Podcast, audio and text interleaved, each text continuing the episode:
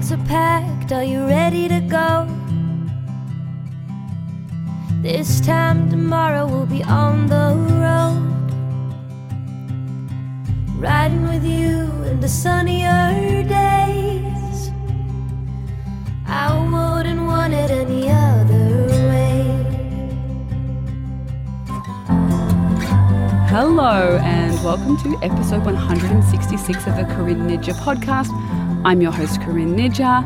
I erased the first recording of this episode's introduction.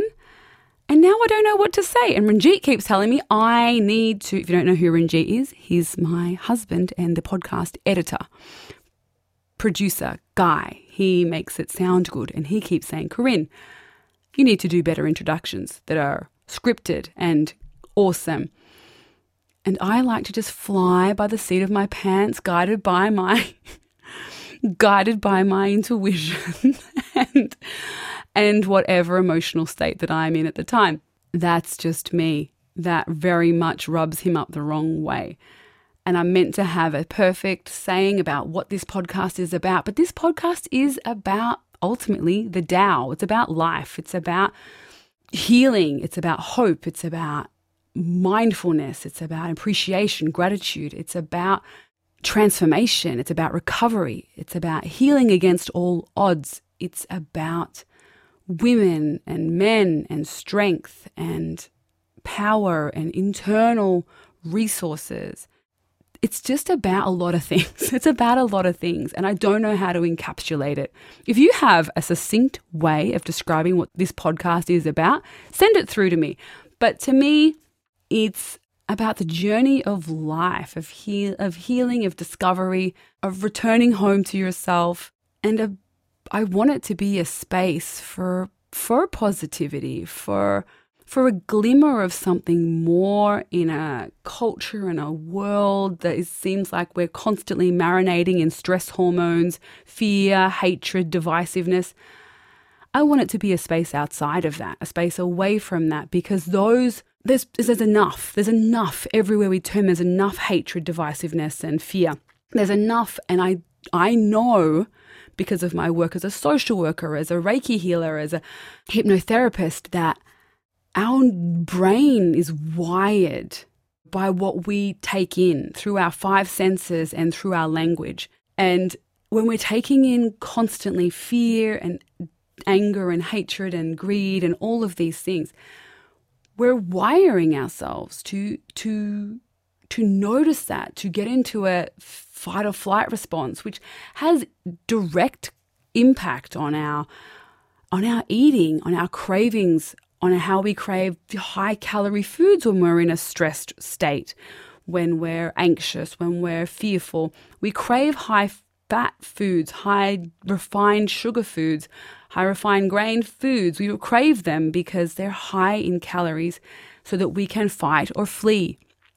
It's a perfect biology when we had nuts and seeds and whole plant foods as our sources of fuel that were available to us. But now we have an abundance of Franken foods, foods that aren't really foods, packaged foods, foods from the service station, from the drugstore, from we call it chemist here in Australia, but you know, from everywhere. So we're have this highly accessible calorie dense foods that never used to exist. And we're constantly marinating in fear and stress and anxiety and hatred and division.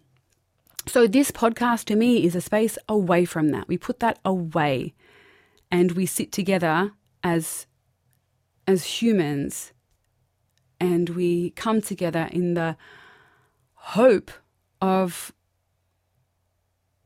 hearing something that is positive, that is nur- nourishing, that is nurturing, that is uplifting, that is inspiring. I, I love that. I love that because I need it. I know after a day or days of just trolling mindlessly on social media or Netflix or Stan or wherever it is for me that I need a safe place. I need a safe place. This is my safe place this podcast is a safe place for me when I'm frightened. And I, it was created out of my desire to have a giant body of interviews that were uplifting, that gave hope where there where all hope had been taken away. These stories are those stories. And today on the show, Robyn Denning is here, and I stumbled across her on Facebook. And I knew I had to share her story with you all. And I was so excited because her dates aligned, the time zones aligned. We could make it happen super quick. And on school holidays, when I'm finding it very difficult to, to get organized.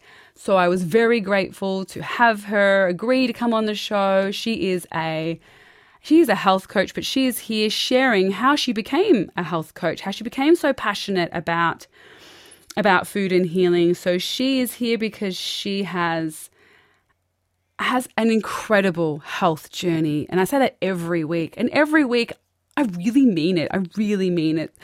You know, she has overcome so much, including infertility, multiple sclerosis, hypothyroidism. And she's here sharing her story. And if you know someone with fertility issues, it's a great story to listen to. Or MS or any of, you know, hypothyroidism, it's a great story to listen to for everyone. These days, Robyn is a certified food over medicine instructor. She's a health coach, an educator, and a yoga instructor. And she will say that for years she took her own health for granted. And it wasn't until she started having her own battles with fertility and autoimmune diseases that she realized the frustration that so many people experience while trying to take control of their own health and to find their own formula for health and happiness. And she knew it can present significant challenges. And so her hope is now that more people can find the same liberation and happiness that she has found through diet and lifestyle changes. And so she supports people to do, to do so in her private practice, Tula Wellness. So you can find her at Tula Wellness, so T U L A W E L L N E S dot space www.tulawellness.space, online and on Instagram at robin.tula.wellness and on Facebook at love tula wellness. She's just an incredible woman, and I really loved her three biggest tips. So wait until the end so you can hear Robyn's three biggest tips because I always find it fascinating what people's three biggest tips are. Because sometimes there's a bit of a theme, and other times they're quite left of center and just leave me thinking, just really leave me thinking, inspiring me to take a pause when I hear them. So I hope that Robyns do that same thing to you, where you go, uh huh, what a great, what a great, what a great tip that many of more, more of us should adopt and contemplate on our own health journey. So wherever you are today, I hope that you're having a good day. I hope that listening to Robyn's story it just adds another log to the fire that is burning within your heart. That you, if we can, you can. That everyone on this show at one time or other has thought, I give up. I cannot take one more step. And then somehow we reach deep within us and we just found just a glimmer of something that helped us move the needle, just a slight edge forward. And I hope that if that's you and you're saying, Corinne, I don't have anything, that you reach out, that you ask someone, that you talk to someone, that you just delete every depressing account on your Facebook page and on your Instagram and turn off the news and delete your Instagram and Facebook. If they're making you depressed, delete them. Only watch uplifting shows, listen to uplifting music, and talk to uplifting people for a while. Give yourself a week break. For me, that might be some of the best advice I've ever given that I need to also listen to. So, this is something that is ongoing for me. So, this year I am taking to uh, buying a regular phone that just makes calls. So I'm going to keep my smartphone for work and certain things like on my runs to have some music, but I'm going to have a regular phone for all the times I'm with my kids. And I'm going to put my smartphone away and I'm going to have message phone, boring old message phone for family time.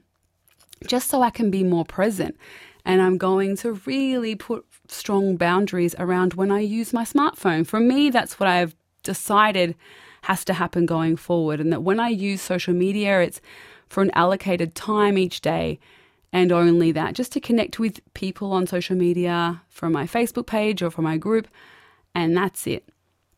And I think that is the best way for me moving forward. But for all of us, you know, sometimes when we're feeling in that hard place, having a look and saying like what what do I need to let go of that's also adding to me feeling horrendous? And a lot of us it is that addiction to our screens and our social media. And and and they're set to keep us divided and filled with fear and uncertainty. Like that's their that's what they're designed to do to keep us engaged because we're highly engaged when we're worried and frightened. So we're more likely to use their platforms when we're fearful. So they, they want us to be fearful. So they feed us fear all day. So I highly recommend, if it's you, you know, taking some pause, reaching out to people who motivate and inspire you. You know, reach out to me if you're thinking, I don't know anyone but you, Corinne. go, go ahead, message me. I'd love to hear from you. But you know, reach out to people, reach out to your, you know, Lifeline or Beyond Blue if you're here in Australia, or your support services wherever you are in the world or your family members and friends, you know, just reach out and say, you know, I just need someone to hold my hand for this next step. I really want to go whole food plant based. I really want to start exercising. I really want to whatever it is, but I need someone to keep me accountable. And that someone can be me if you if, if you want that to be me, but that someone could be Robyn. She's an incredible health coach if you're in Wisconsin, in the United States. It can be so many people. It can be your family and friends, your next door neighbor, your dog, it can be your cat. Just ask and you shall receive. If you need someone, reach out. If you need help, assistance, education, resources, anything, there are people all around us. Scroll back through this podcast, you'll find so many different people. If you're thinking, Corinne, you're not for me, you're too loud and you laugh too much. Or it might be Andrew Taylor and his Spud Fit Challenge, it might be Adam Guthrie and his incredible meal plan and culinary teachings and recipe development. You might Adam Guthrie might be your guy. You can go to his I Feel Good website and look at his recipes. You can go and see Jenny and Malcolm Malcolm McKay and do one of their immersions. You know, there are so many people on the show. You can email Dr. Michael Klaper and he can give you a, a consult on your health. Natalie Woodman can get, guide you through her gut rebalancing protocol. She's incredible. Robin Shooter, she's incredible. She uses EFT and nutrition and all different things, all different modalities to really provide an incredible service to her clients who are wanting to you know, recover their health, lose weight, feel better. She's wonderful. So scroll back. If there's there's there's someone for everyone here. There are incredible inspirational people. Josh LaJaunie, he has a book Sick to Fit. There is Tim Kaufman and his beautiful wife Heather Kaufman. And their incredible work that they're doing with their cafe, with their meals, with their cooking lessons, all those kinds of things. They're fantastic. There's Esther beautiful Esther Loveridge, and she has a wonderful group. I think she's episode 175 from memory. She's an inspiration for people who are you know, over 70, for everyone, for me included, but over 70 because she's just feeling better and she's lost so much weight. She was meant to have a knee replacement, two knee replacements. She doesn't need to have them. She's feeling so good within her body. There are so many episodes. Oh, there's plant based Gabriel. Oh, the list is endless please check them out. See what person's work works for you. Go and research them, find out what their YouTube channel is, find out what books they've written, find out what their services are, follow them, join the groups, join Forks Over Knives official group, join the McDougall group, join the Whole Food Plant Based Aussies if you're here in Australia. You know, there are so many people to help you and support you on your journey. So don't be a stranger. Join them and help the group and the people and the community hold you accountable so that you can take that one step after the other on your own road to feeling better from the inside out. That's all. It's a big long ramble. I hope you enjoy Robyn's story this week. Thank you so much, Robyn, for coming on the show. Don't forget to check out tulawellness.space And check out the show notes for photos of Robyn and her beautiful kids and for a little bit more about Robyn. Otherwise, I'll see you at the end of the episode. Bye. Hello, Robyn, and welcome to the show. Hi, thank you for having me. Happy to be here. I'm so glad you're here. So, where are you again? I'm in Wisconsin, US, United States in Wisconsin. And what is the weather like over there right now?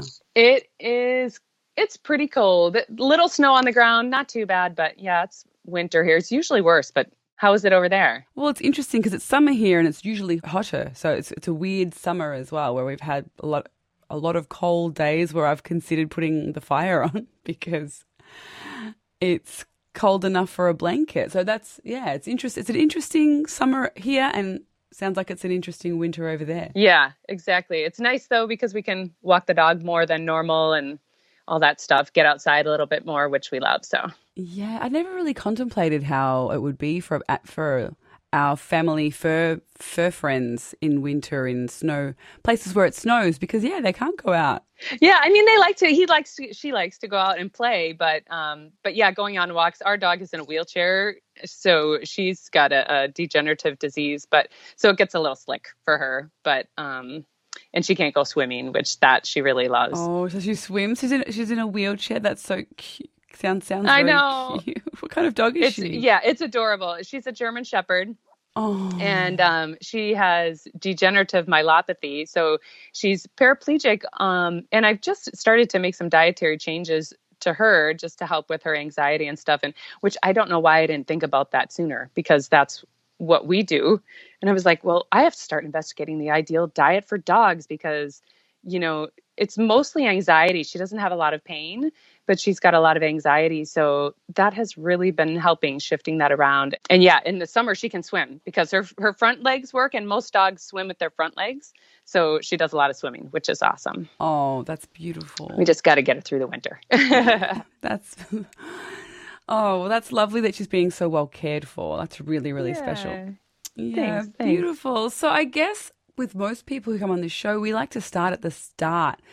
And and what I mean by that is I, I almost don't mean the just the diagnosis, but like I, I know for many of us, and I don't know I don't know if you're the same, but the start can be like in childhood how you ate, what what what little signpost along the way that you may reflect upon now and say, hey, yeah, that probably now that I am where I'm at, I can see that there were things along the way that were little red flags that I was heading towards a diagnosis, that kind of thing. Mm-hmm. Yeah, well, I grew up on a farm in Wisconsin, and and I don't know if you are familiar with Wisconsin, but we like our cheese here. So it's like a cheese state. We have cheese. If you talk about not eating cheese, people look at you sideways. Like cheese is a big deal here. But personally, growing up on a farm, um, we had fresh vegetables. We ate pretty well, probably better than the average American diet. I think when my uh, problem with diet started was when I left home and I had all this freedom to.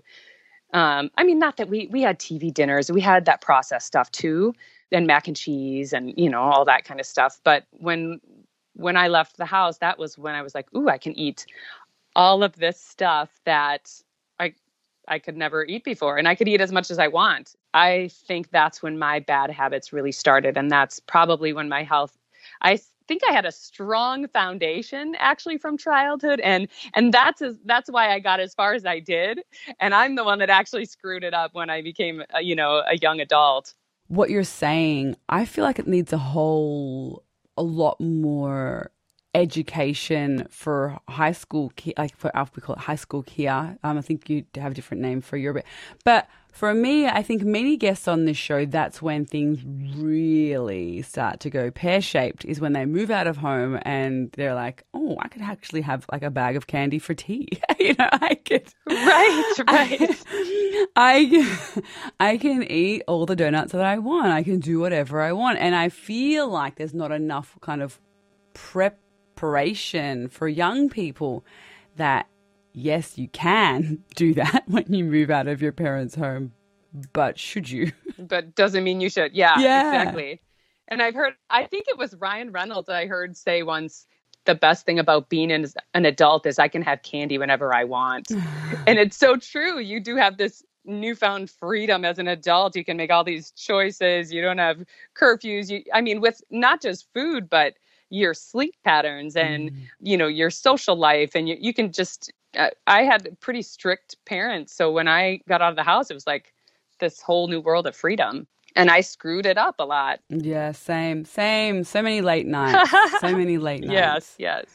Late nights. They weren't even late nights. They were like you just did not sleep at night, and then you would I would go to sleep at five a.m. Oh, absolutely. Yep, that was me.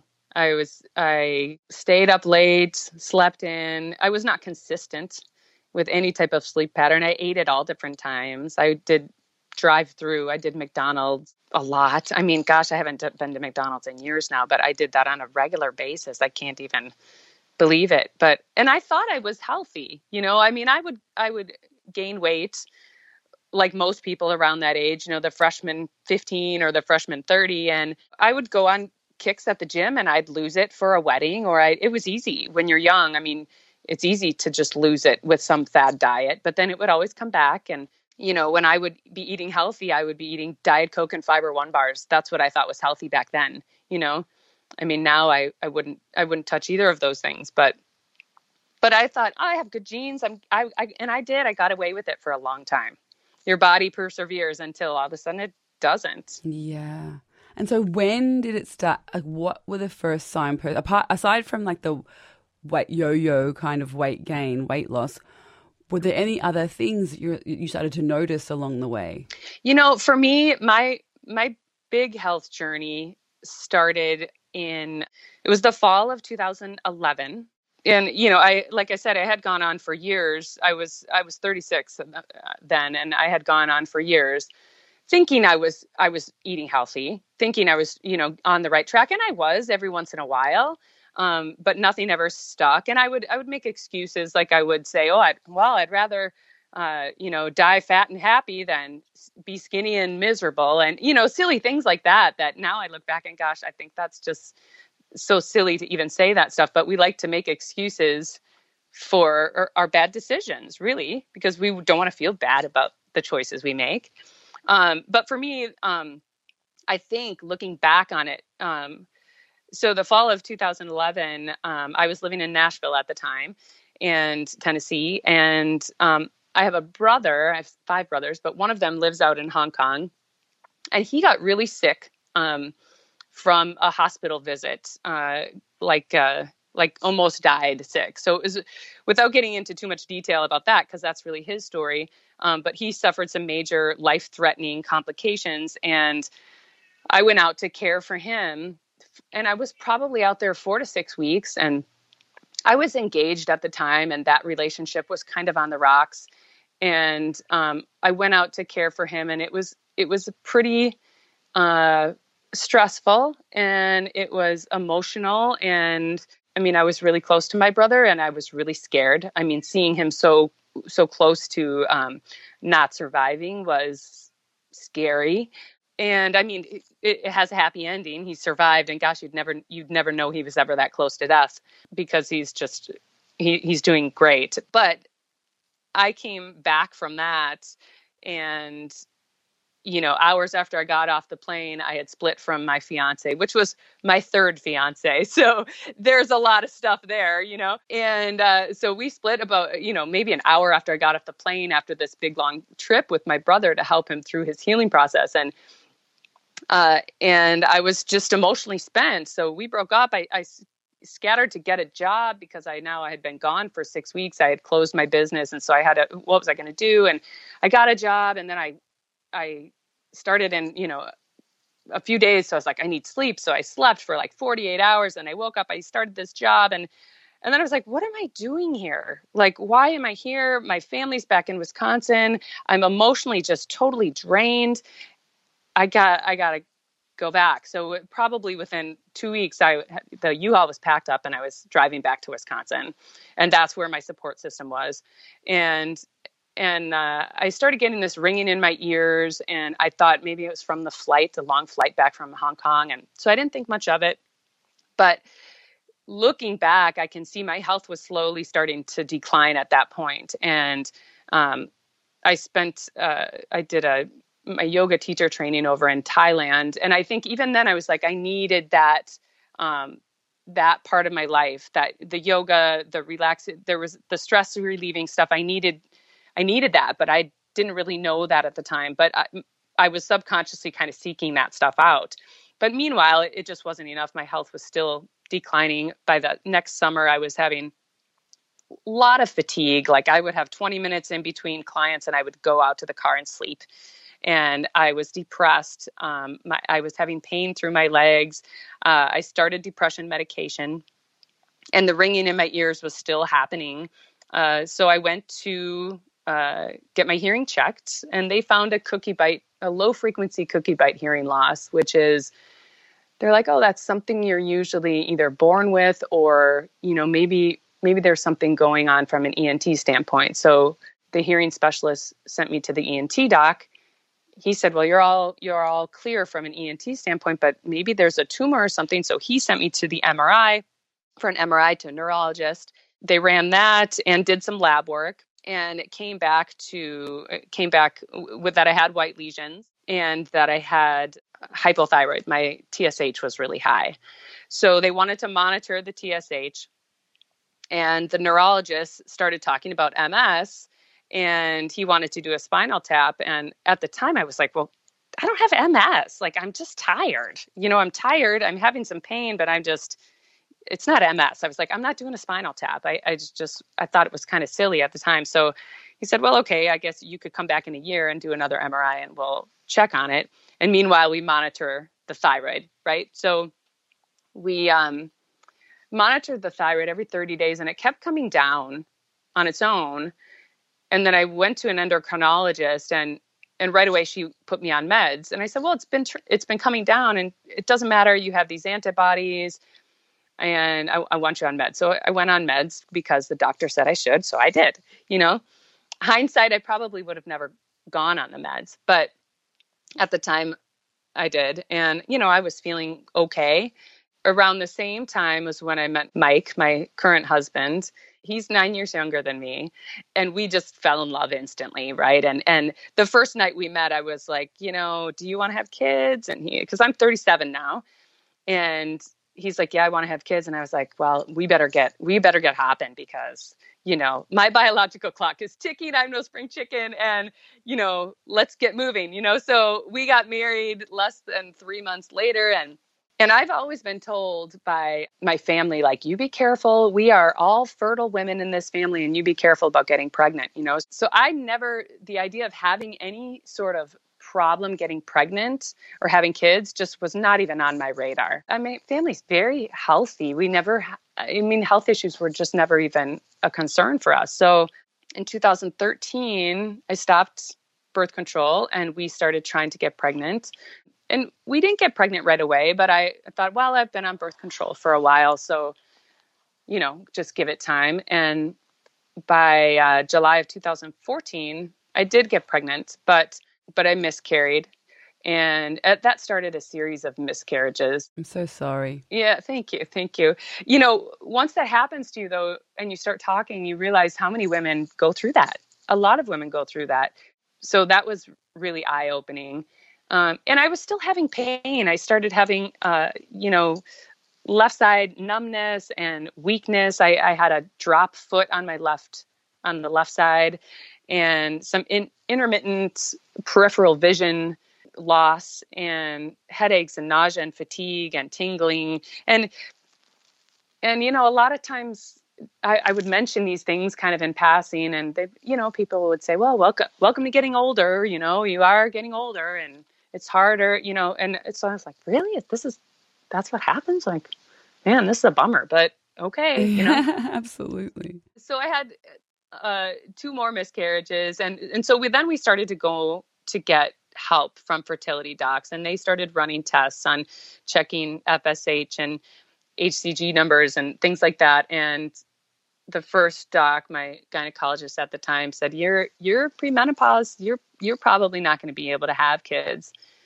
And I mean, and I was 38, I think, at the time now, and and I was like, really? Like, you know, so then I started talking to my mom about when she went through menopause. Like, is it possible that I'm going through menopause already? And um, so I was, you know, I don't think there's much more motivating than a woman trying to have a baby. Like, you will do anything, like, for your baby to try and have a baby. So I was, you know, I was Googling all the time and I went to the chiropractor and I went to the acupuncturist and we went to another specialist and he ran some more numbers and said, you know, your numbers just aren't it's not going to happen for you. I'm I'm really sorry, but you're not even a candidate for in vitro. So they, you know, they weren't even going to help me. They were basically saying, you know, it's just not going to happen. There's nothing we can do. And um and I was I mean, of course devastated and felt like a failure as a woman and my husband who's 9 years younger than me. I'm just, you know, I felt so bad for him and but uh, we kept trying and i went to an acupuncturist and i don't know how acupuncture works. It's like voodoo to me but it is amazing. I just i don't know what they do. She's looking at my tongue she's taking my pulse and and she says you know i think you might have some absorption issues like maybe celiac. Maybe you should have your doctor test you for celiac. And i said okay. So i went to my doctor and i said can you test me for celiac disease and she goes, Well, I can test you, but you don't have it. She's like, But fine, I'll test you, which I'm so grateful for because a lot of doctors maybe wouldn't have even tested. So I'm so grateful that she did that and it came back positive. Oh, wow. Yeah. And the doctor, she was almost kind of excited, like, Oh, I've never had a patient that this came back positive for when we're in a small town, right? And she's like, so this is, you know, try going off gluten, see what happens. She was really excited for me, you know? So it was really sweet. And and so I, I went gluten free in August of 2014. And within days, my headaches were gone. I had nor- normal bowel movements, which I didn't even realize I was having abnormal bowel movements. It's just it's so fascinating because I was similar where I was like, oh, this was normal for me, this way of going to the bathroom, which I didn't enjoy. It was yeah. wasn't fun. It was just com- uncomfortable and all these, all of these things. But it was just my normal. So then when you start right. doing regular bowel movements and you're thinking, oh my gosh, ah, aha, this, this is what, is what other people do. yeah, so true. So I was feeling, I was already just feeling better, you know, and and of course maybe i'm like well maybe there's a little placebo i'm excited by october i had lost 10 pounds. I wasn't even trying. And by november i was pregnant again. And uh, and this one stuck. It was healthy pregnancy no complications had uh, a natural pregnancy or natural childbirth. So july of 2015 and she was born and i mean so so grateful.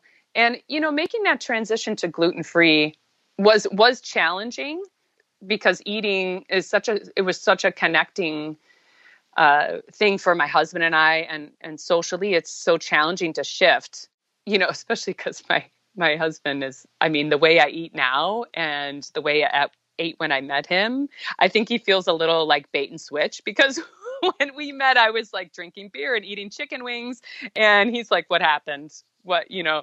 So and he's been so great through the whole thing but it definitely has been it ha- has had its challenges you know? Yes for, for sure. Every single person on the show i think at this beginning when you're starting out and you've been eating you know like you say beer and chicken wings or for me just any random shit any, any we, we loved going to get sushi and then we'd go and get like Thai and dumplings and all these things and have these big dinners where we would just go into the city and just eat. Like eat. Yes. We would just go in there to oh, eat. Oh, so and now great. I can't eat any of those things. Right. And there is a little grieving process, I think, that happens along the way. Absolutely. So I get it when people say, Well, I could never do that. I could never eat like you. I would I would be miserable you know you got to live a little kind of that kind of thing and and the funny thing is when people say that I, I feel like I've never been more alive but I get it because I've been there too. You know, I've been there like, oh, well, yeah, she looks great, but I could never do that. You know, that you got to live a little kind of attitude. I, I totally, I totally connect with that. So it's, it's just, and it's a really lonely place to be. I'm sure you can relate when you're dealing with your own health and trying to figure it out and trying to make changes that affect your social dynamic and your your connections, your sense of security and belonging to the people that you're closest to is a really lonely place. It is. It's a really lonely place. I kept smoking for probably four years, longer than I would have, just because I was like, well, I've dished all these food things. I've had to, I've had to cut out all these foods. How will my friends relate to me? I'm going to keep smoking so I have at least something, even though that's Yes. so. There's not. It's illogical, but I. Because I was get trying it, to do though. things for my it, health, but I just was, I just thought if I don't can't eat chocolate and cake, and if I can't eat all these things, I'm keeping smoking because no one will want to hang out with me. Who will want to hang out with this health, Yeah. healthy person drinking green tea and, you know, Right, right. That's not doing anything fun? That's so interesting that you hung on to that. I get it though. I get it. So I had Selah. She's she's my daughter. She's five now, and Congratulations, by the way. Thank like, you. Thank you. Congratulations. My I love happy endings, so I love that, yeah, that you got your Yeah. daughter in the end. I got her, and I got a son. So oh, wow. I got pregnant again. Well, he's he's uh, 19 months younger than her, so pretty quick. And again, no problems or anything. And but I still wasn't feeling good. And and people would tell me, well, you know, you're in your 40s now. I mean, my daughter was born fi three days after I turned 40, so you know it's hard on the body having having kids, and you're you're a, a geriatric pregnancy, which of course I loved hearing that so I uh, I still wasn't wasn't feeling good, and I I started having the muscle rigidity. I started having just tingling sensations again, some weird nerve pains, and I mean, all I have to look back at my notes because once you don't have these symptoms anymore, you kind of forget that they even were there. Um, but eye twitches, um, I fatigued doing simple things. Like I remember being in the shower, washing my hair, and my arms would get so tired. And then the one big thing that really freaked me out was I was putting a dress on my daughter, and she wanted um, me to tie the bow in the back, and so I started tying it, and I couldn't. I couldn't tie it, and I just wasn't. I didn't know what to do. It wasn't. I. It was like my brain just was not working, and so I actually had. She's like, "Mom, what's taking you so long?" And I was like, I, I, "Can you lie down on your stomach?" Because I'm thinking maybe if it's like I'm tying my shoe, I get a different angle, it'll come to me, kind of thing. And and I did get it tied. Maybe five minutes later, I, but it, it I tied it a few times and I just failed, and I, I was just, it was like concerning. I mean, that was a little more brain fog than like. I mean, everybody gets that brain fog where you for, forget what you know. I, oh, I put my keys in the freezer, or you know, something silly like that. But I was having stuff that was a little more alarming. So my my symptoms were neurological, and I didn't have explosive symptoms, you know, but I I, I had these building symptoms, and so I did finally decide to go back to the doc, and she brought up MS again, and I never did go back to get that MRI that they suggested. So now years have passed, I think maybe five years. And um, so she sent me back to the neurologist to get um, the follow up MRI. And that did show progress in the lesions. Um, and so he wanted to do a spinal tap this time. So I did go through with the spinal tap. And they they did conclude that I I did meet the McDonald's criteria for an early stage MS diagnosis. So um, he said, you know, we have the best success if we put you on met like, me, you know, hit it hard and hit it early, kind of is what he said with the meds. And I, now having been through this, you know, this experience with the fertility and really impacted me. Like, I didn't, re- if I hadn't gone through it, I don't know if I would have believed that making a dietary change could, could increase your fertility or could fix this huge problem for us, you know? So I said, well, I, I would rather, you know, can I try some other things first? And he said, okay, well, I'd like to do another one in, in six months then.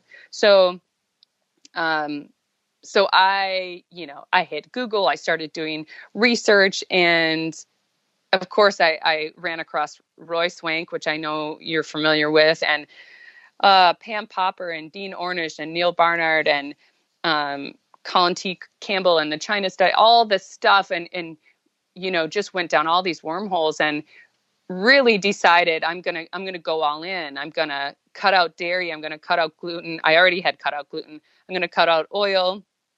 Um, I didn't cut out meat completely, but I I reduced it dramatically to like one or two times a week, maybe. Um, and I reduced alcohol, uh, and so a lot of interesting things happened. My symptoms went away that I didn't even know were, you know, I, have had dry eyes all of my life. That went away. Headaches went away. Um, my skin cleared up. Um, I've always had bad skin, and so and my cholesterol dropped 50 points. Oh, great! And I mean, just I mean, so I, I was blown away by how ev- all of my symptoms went away. My drop went away, the tingling went away, the nerve pain went away, everything, everything went away.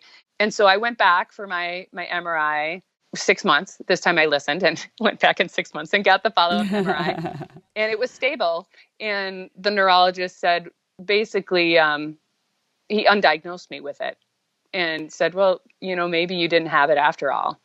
And uh, so I don't care if I had it or not. I was just happy that my problem was solved, right? And and I have now my most recent venture was like to try and get off of my thyroid medication, which I'd been I was on 186 at the high point I was at 186 micrograms and and I thought, well that's the only thing I have left. I'm going to try and get off of that too. And and even uh, a lot of people just didn't think that was possible, but I did s- stop those meds in in July, and I have had it, has been a, a complete non-issue uh, to the point where I just got so confident that I kind of let things slip a little bit, started eating things that I know aren't good, and you know what? Those symptoms came back, and and I remember seeing Saray Stancic talk, and and I think you know she's she's got a really inspiring. Her story was really inspiring to me about how she manages her MS with diet and I have to get her on the podcast. Oh actually. yes, I, I, mean I have to. I've been trying. I have. We have tried, but I mean, I'm just cal- calendars colliding, so I'm going to try again. yeah. Well, you know, I bumped. I saw her talk at um one of Pam Popper's health conferences a couple years ago, and and I had just read her story, and I actually bumped into her in the elevator, and so I was a little I, w- I mean, I don't usually get starstruck, but she's like my little doctor crush. So I was like, oh, oh, I, I, your, your story's so inspiring, and I, am doing this, and and my MS is like gone away, and it's you know, and and she was so encouraging and sweet and wonderful, and but I remember she gave me this look, and I remember thinking. I don't know what this look means, but I think I'm going to know someday. And and one of the things she said in her talk was if I don't make these decisions, my MS comes back. So it's not that you get rid of it, it's that you learn how to manage it. And and I and that's what recently happened to me is I I kind of just I slacked off and I cuz there's no guarantee that the next time you'll be able to get rid of those symptoms. There's no guarantee. And and I and that look now when I think back at it that look was she was happy for me but she I think it was that I hadn't gone through that part of it yet, and she knew that, and and kind of like your journey's not over, and and you know you see that look, and you're like, I don't know what that means, but I'm gonna know, I'm gonna figure that out one day, and and that's exactly what happened. As some symptoms came back, and a new one came back, which was like this burning sensation in, in one of my legs, and I was like, oh, that's it. I can't I can't do that again. And it is true, you know, but you have these little voices like, oh, the doctor says maybe it was a mistake. They didn't even think I ever had it. So then you kind of start to doubt yourself. And the fact of the matter, it doesn't. I think there's a part of us that that wants just to to be right and to know that you know i did i did do this you know i because it, it's a lot of work. It's a, it's lot, a lot, of, work, work. and I, I, and it's hard like when you said that about your doctor.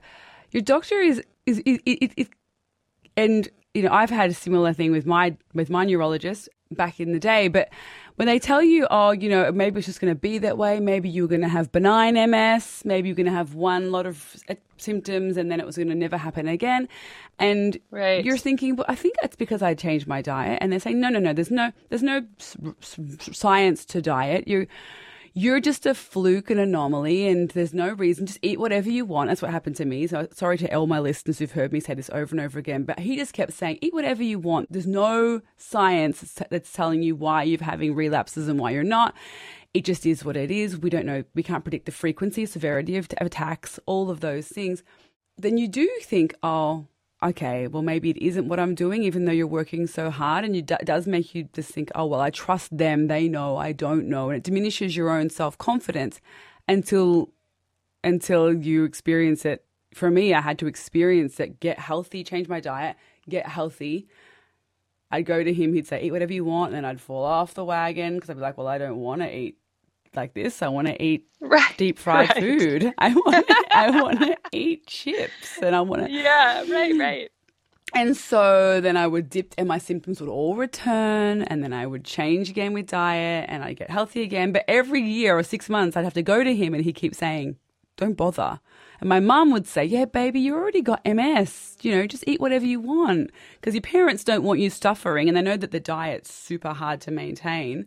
So my mum and dad would always say, Baby, just have whatever you want, you know, just have whatever you want. And I'd think, All right.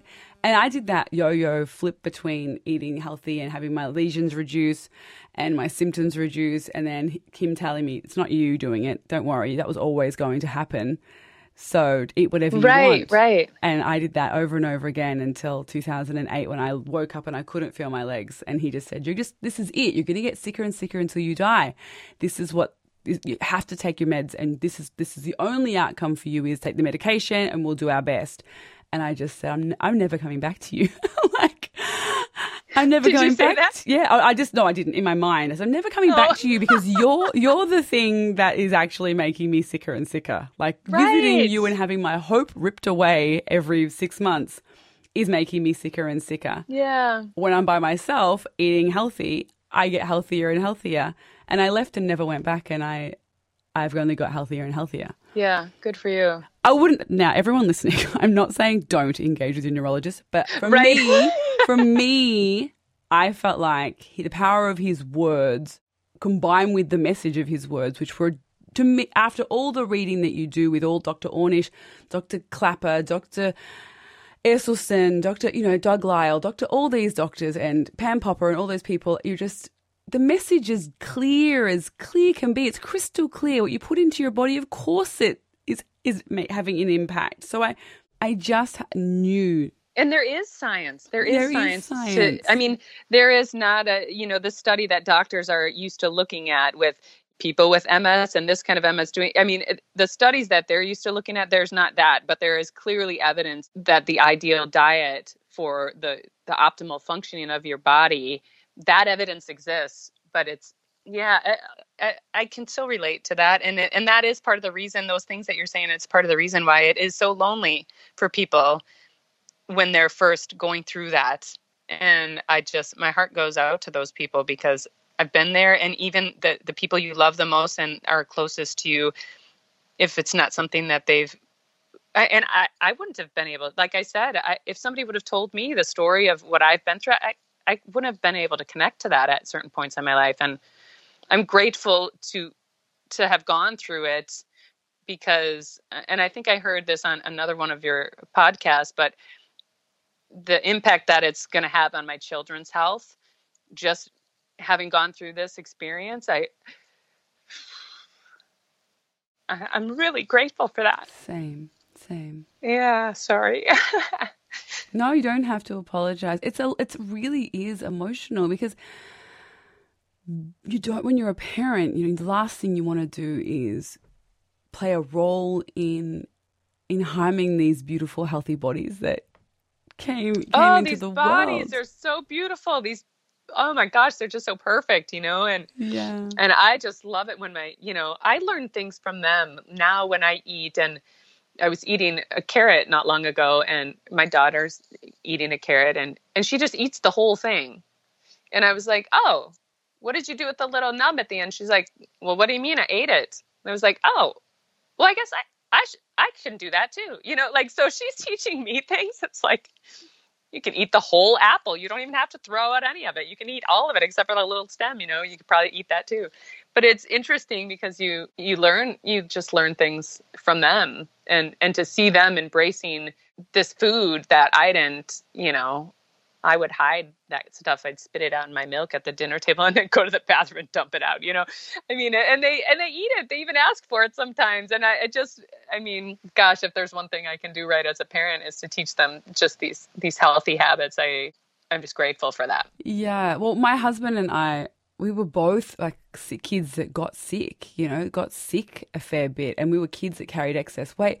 And so seeing our two sons like they're perfect, you know, body weight, which not to shame anyone who's who's not, but for right. us, we knew what it was like to have to wear a t-shirt to the pool and feel uncomfortable playing in our bodies, to feel self-conscious when we were playing sport and to give up on doing those things because we were just embarrassed or uncomfortable yeah. or we were getting, you know, chafing or those kinds of things and our kids have never had that experience. My kids, I think they've had I think one kid's had antibiotics, may, maybe ever, and wow, never had any kind of anything. Like never had. Iggy had some earache, two two earaches, and it was just that he was getting too much um, earwax. Okay, yeah. Like he was just getting too, like blocked up with earwax. But I mean, other than that, they've had nothing. And like I, I went to get a referral to a psychologist during lockdown here just to have some family kind of therapy for my youngest son had some kind of he just get get a bit explosive with his anger sometimes. And i just thought let's just nip this in the bud you know i don't want yeah. him to go to primary school and be screaming at everyone.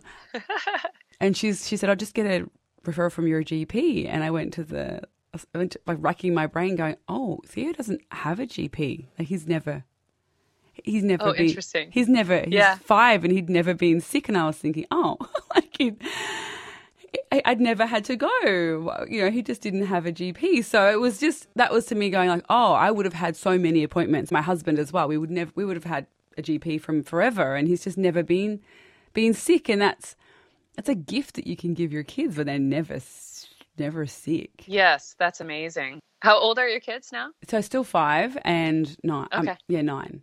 10 this Oh, 10, 10 and 6 this year. So pri- primary school they're starting the littlest one's going off to leave the nest this year. So I'm a little bit Oh, that's exciting. I know I'm a little bit Yeah, nervous. bittersweet, bittersweet. It's bittersweet. Like I'm I'm really looking forward to it in lots of ways just to get some more time to do my work and things like that. I'm sad because he's I said to my husband today, you know, can we have one more? And he said and he went, You know.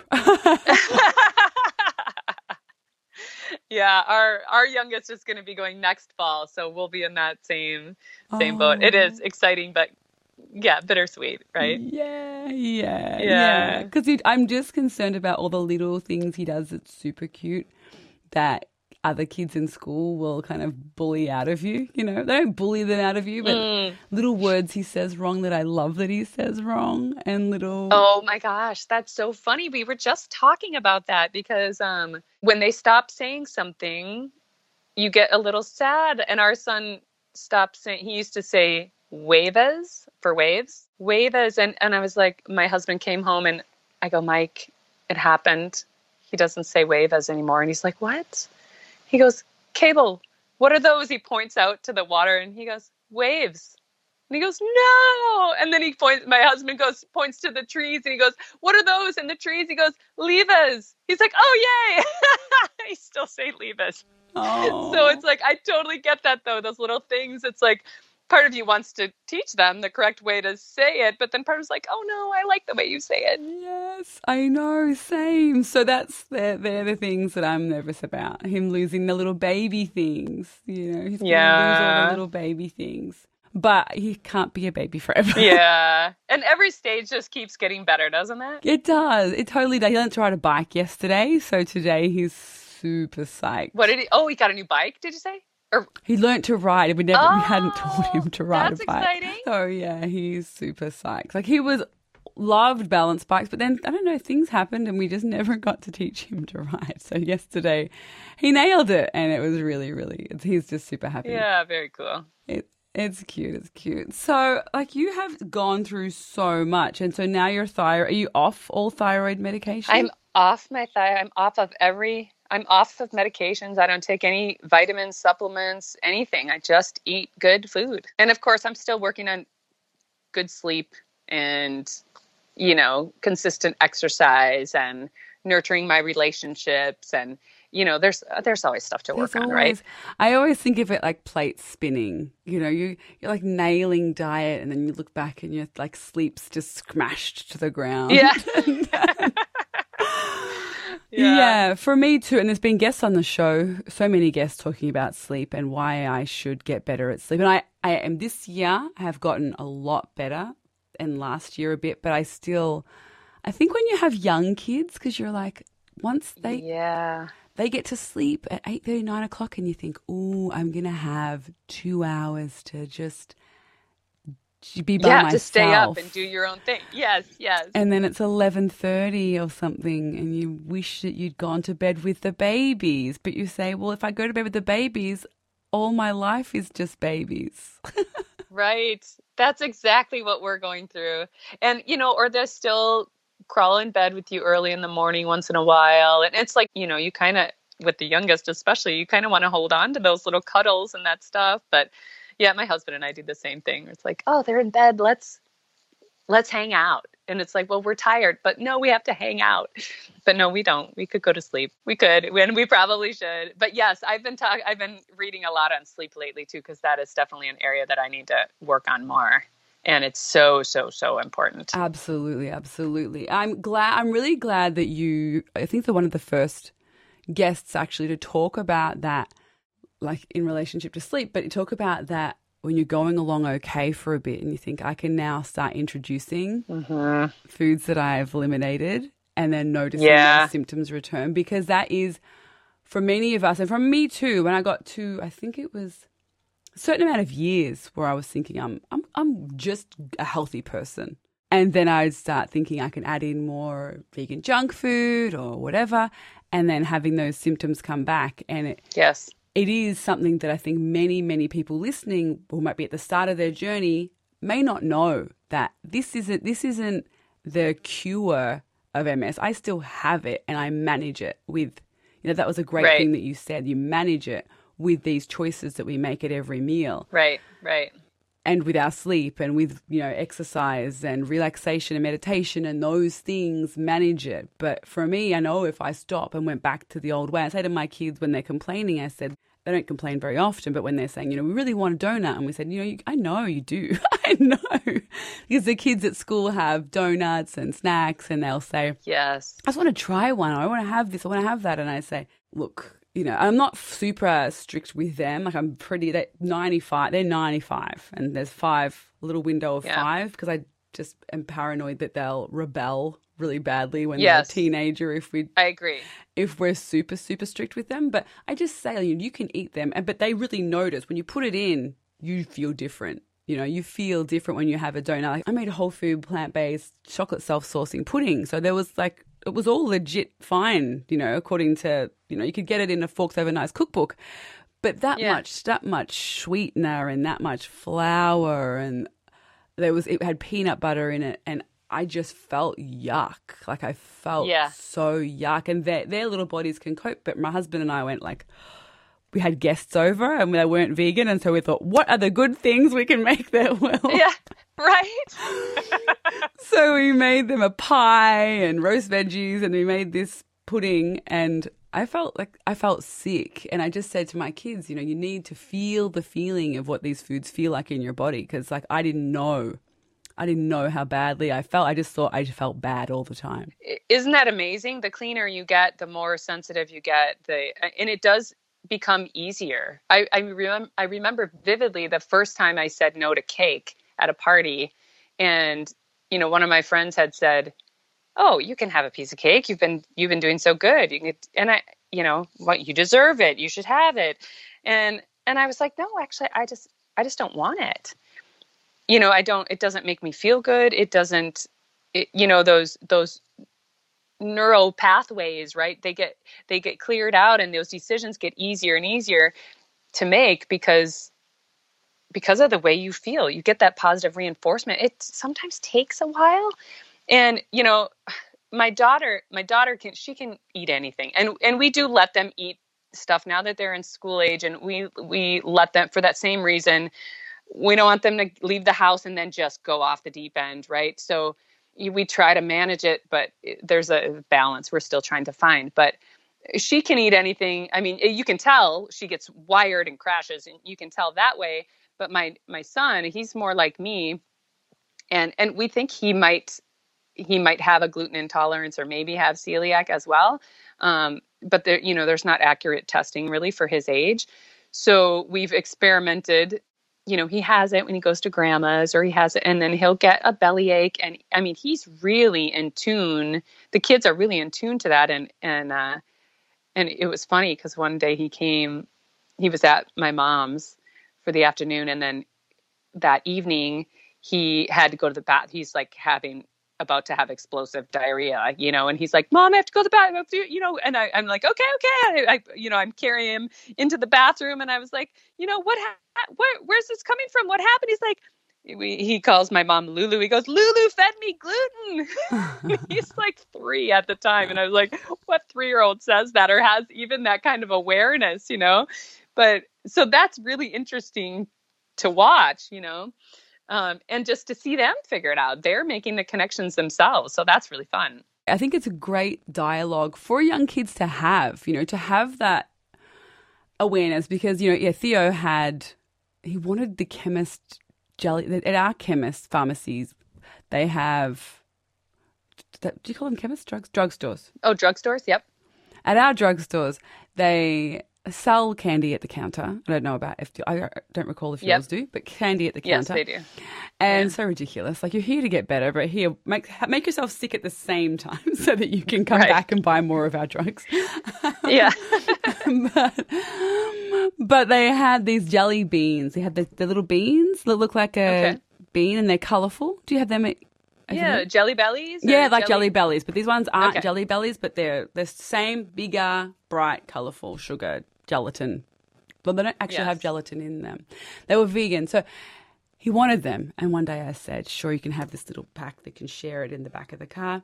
And like he got a headache straight away from eating them. And so now he says, wow. I'm never having jelly beans again, mum. They gave me a headache. Isn't that interesting? And isn't that great that they can make that decision? Like, I mean, our, my kids have actually said no to stuff like that too. Now, it doesn't happen very often, yeah. but they do remember. Well, the eldest had no problems with it. He's like, yeah.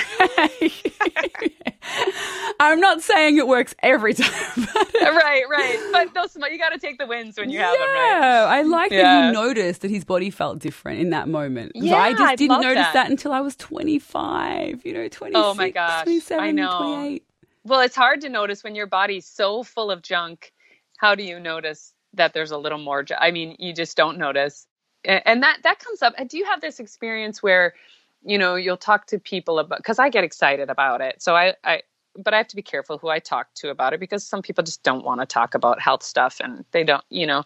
So and i try to respect where everybody's at in their own journey. I've had people say well i don't want to eat clean because then i'll develop a sensitivity to something and I, I guess I, I don't think that that's the case i feel like your your um I actually have had that. Friends saying it's yeah. really funny. People saying, "Oh, before you were, you know, before when I was cool and I could eat whatever I right, wanted, right. and now everything makes me feel yuck." If I eat these these certain foods, and I have had friends saying like I would never do that because look now you can't eat hardly anything because everything makes you feel sick. Right, right. I would rather not do that. But for me, it's like your car's finally working and it's telling you no, that's not food. Right. No, it's like your, your equipment's food. working better, and yeah. so yeah, that's so interesting. But but I get the way that they're viewing it as well. Like I don't I don't want to be that way. You have to be so careful, and it's like well, it really is like no, my body's now. I'm learning how to interpret my body's signals, and it's it's can give me clearer signals because it's cleaner. Absolutely. There's got to be a better way to explain that, but you know what I mean. yeah, no, 100%, yeah. 100%. And for me, it's the little things that people don't notice, people who think that, you know, you only go to the toilet once every few days. like, you know, I thought I thought that. You know, it's, it's once every yeah. few days and it's not pleasant. it's not a pleasurable experience. you know, or candida's Yeah. normal, or that you're meant to have bloating and diarrhea, or you're meant to have that. That's just their homeostasis, and then and then you realize, oh no, that's that's not normal. That's not aging. Like as you said, that's just aging. Aging isn't a drop foot. You know, aging shouldn't be that you've got t- in your thirties like you. You shouldn't have the tingling, that all of those symptoms that you had. That's not normal. But for mo- for many people, it is normal. That's the thing, yeah. because they don't realize that their body's giving them signposts for a chronic illness. Yeah. They just think it's aging and dismiss it. And everyone keeps saying, oh, that pain, that fatigue, that tiredness. My mum, who's seen my change go from, you know, me going from being over 100 kilograms and sick with, you know, fibromyalgia and MS and constipation and candida and depression and barely able to get out of bed and withhold a job. She's seen it, but for herself, she still says, Oh, Corinne, it's just aging. It's just aging. You know, I'm just old. And I'm just, I say to her, I know, I know it's not aging because I this is 166 episodes and I've interviewed people that are older than my mum who have more energy Yeah. than my mum, you know, who don't have the symptoms and it's not that they're just blessed because they were much sicker than my mum. You know, Esther Loveridge who was on this podcast, I don't know, she's she'd be getting close to 80 and she's so vital and alive, but she was much sicker, was like meant to have both knees replaced, was far more carrying far more weight than my mum's carrying. Bless Wendy if she ever listens to this, but I mean, I love her, but it's just the ma- the the story of the majority of the population is that you gain weight around your middle, you you you get sore knees, you get aches and pains, you get symptoms and high cholesterol, you get all these things and then you just medicate them until you die. You manage them with medications, but it's it, that's that might be 70% of the population, but that doesn't make it normal Right. Right. because it's not normal. But it comes on little by little, and people don't don't notice. Kind of like the the you've heard the Frog the frog in in the the boiling oh, okay. water. Yeah. That, Exactly. oh yeah. Exactly. Yeah, I get it. It's a frog. You don't realize, and that's the same with the sleep. Like you don't realize that you're that with, that with your sleep patterns or with your that you just slowly erodes over time, and you think, oh gosh, you know, now it's going to be really hard to go back and re Yes. start retraining yourself and forming new habits. And it is that un- it's a rewiring of your whole neurology of this is how I. Well, now if, when we've both got MS, it's even double, double, double the meaning to that saying. But Right. Right. But it is a rewiring of how you eat, how you sleep, how you much hydration you get, how much exercise, what you do to keep yourself calm. Because, you know, I'm someone who's had to, you know, go on a massive journey for finding ways to calm myself down because I'm such a frenetic kind of Like en- to stay busy and yeah, yeah. Me too. Me too. energy. So, like, like you with your yoga, I had to start doing yoga and had to start meditating and had to start. I learned, I learned Reiki, and they were part of my things. To how, what else can I do to lower this, this, Right. slow this train down? Yeah, yeah, and it's hard at first. I remember the first time I did yoga and because I'm like I need yoga, I think I need yoga, you know. And so I would start doing my sun salutation. I got halfway through the first sun salutation. I'm thinking about what groceries I need and what errands I have to. I was like I don't have time for this. You know, but but that's okay, you know, when people are there, there it's a it's a step and really the goal is to just get movement, right? And I think we get so excited. I mean, I can feel your excitement too, where, where it's like, oh, you want your mom to to feel good like you feel and and have that energy and and you know, my husband is really good at reminding me of this. I mean, he's one of those guys that can eat. He can do whatever. He feels great all the time. He he's just you know, uh, he's also 9 years younger than me, so Yeah. we'll see if that lasts, but um, but uh, I, which is which is wonderful. But he he does a good job of reminding me when I get frustrated if I see a friend or a family member that I'm like, oh gosh, I know they could be in less pain. I know they could be happier. I just and and he says, you know, Robyn, just by by doing the things you're doing, little things rub off here and there, and you are making a difference for them. You don't know it, and it, it may be littler than you want it to be, but you know, that's the goal is just to help people move the needle a little bit in the right direction. And because if you try to convince people too much, then you then they just get scared away. You know. Absolutely. He's a really wise man. And I have been very overtly forthcoming with my advice to people before because it's like you've it's like you found the elixir of life and you're offering it to people and they're shoving your hand away. I don't want to drink that. And you're thinking, why wouldn't you want to drink this thing that makes all of the bad things that are happening to you disappear? Why wouldn't you? Right. I'll show you how to make yummy things that are still delicious so your life doesn't suck and it's not just filled with sadness. I promise it's not just kale juice and misery for Yes, moving yes. forward.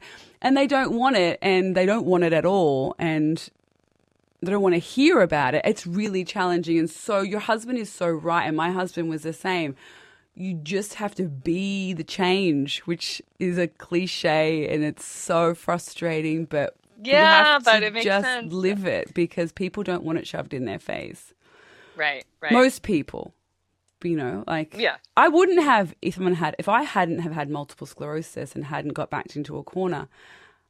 I wouldn't have wanted to know about it. I would have wanted to keep just eating what I was eating because I loved all oh, absolutely. Yeah. I only was a I- a I'm gun to my head saying you're going to be in a wheelchair and you're going to have a horrible time and you're going to be un- unable to work and cared for by your parents. That gun was that was that was the gun that said, "Okay, all right, I'll stop." I'll stop. Yeah. But if that gun wasn't there, I wouldn't have. I wouldn't have. I wouldn't have. yeah. I wouldn't have had it in me. I mean, I've been that person that has somebody has tried to tell me, "Oh, my dad and my my stepmom, they're both retired physicians and and they made some really dramatic changes to their diets. I mean, at one point they were just eating chopped vegetables. They came to visit and I was like, "Good thing you guys are retired because otherwise you would not have time to chop all these vegetables." I mean, that's all they were doing because to eat it, all your calories and vegetables, that's a lot of calories and a lot of time. And but you know, I, at the time I was like, man, that's crazy. I could never do that. And now, I mean, I'm not eating only chopped raw vegetables, but but I'm grateful for that exposure, even even though because that did get me one step closer to where I am now. All those little things. So even if somebody is brushing you off or thinks you're crazy, it may it might be getting them one step closer too. So It i- it is. I I've been so surprised by the people who my story, people who I wouldn't expect, have made the switch to plant based. oh, interesting. Many people who I never would have expected have been the ones that have, and people who I thought would definitely are the ones that have like. I've been shocked that they haven't. Oh, that's over and over again. It's the people that I I was I thought would because they were really close to me and they were the ones that saw the most transformation. They're the ones that have struggled the most to make the change and they've tried and they're not they're just you know they're just where they're at.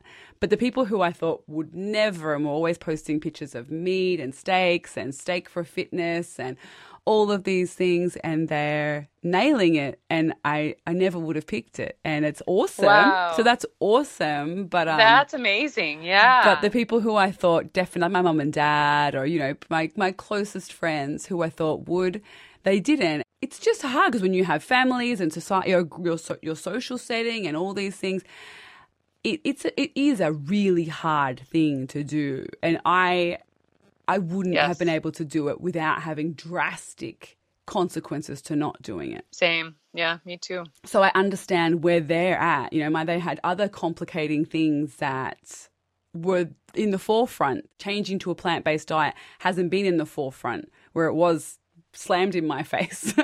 Right. Change. Yeah, change is a lot a lot easier when not changing becomes so painful. exactly. Yeah. It's such a good, good point. What a great, it's a great quote to end on. I like that. It's super true. Yay. It's super Yes. true. Yes. It was so lovely chatting with you. Oh my gosh, this is so fun. Now, I always say this, but I haven't said it for a while because it's been such a lockdown chaos situation. So I actually haven't done an interview for a while, and so I'm a bit rusty on the interview. So, firstly, is there any place people can follow you online to hear more from you? I do have a website.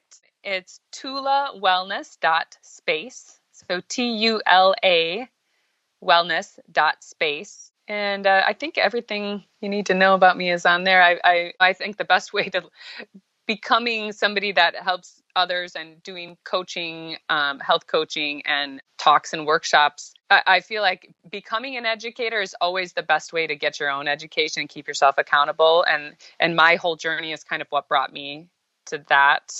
This whole pandemic has kind of given me a little extra time to work on getting that stuff going. So um, I just got the website up actually uh, like last month. So if you find any ty- if anybody goes on it and finds any typos, please email me or any links that don't work. I'm still, you know, it's it's brand new. So oh, God, yeah. it's, websites are a work in progress. I've had like so many different variations of websites and right now it needs a complete overhaul because i just deleted a whole half of it and then i'm just waiting on a, my web person to get back to to put content back on there because I just I didn't delete it. I put it all archived.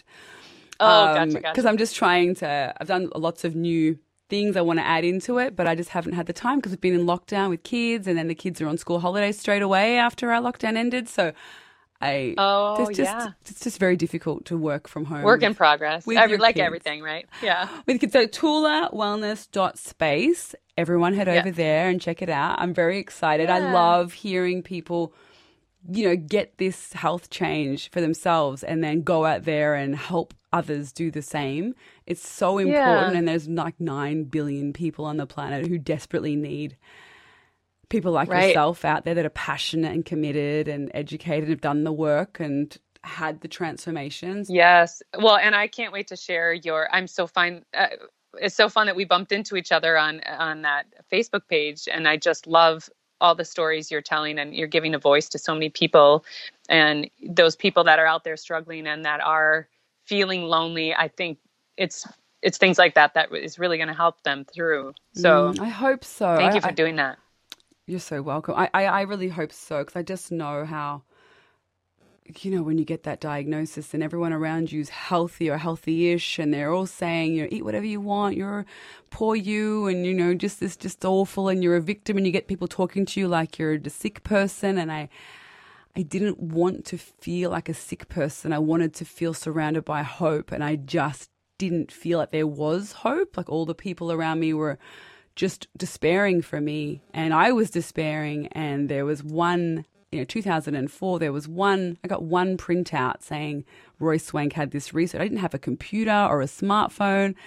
So for me, this podcast is for all those people at 2 a.m. who are lying awake thinking, yes, no one's, no one they all say, oh, call me whenever, but they don't mean 2 a.m. They don't mean when right. you're lying awake thinking, yeah. I can't have kids, I can't get married, I can't get a job, I may as well finish going to uni because how am I going to work in a wheelchair? like, they're not there for a 2 a.m. freakouts. Right, right, yeah. so the podcast was my like, oh, what can I do for the people at 2 a.m. who are terrified? They've just been told they have something horrible and everyone around them is going, oh, you're fucked. I feel so sorry for you.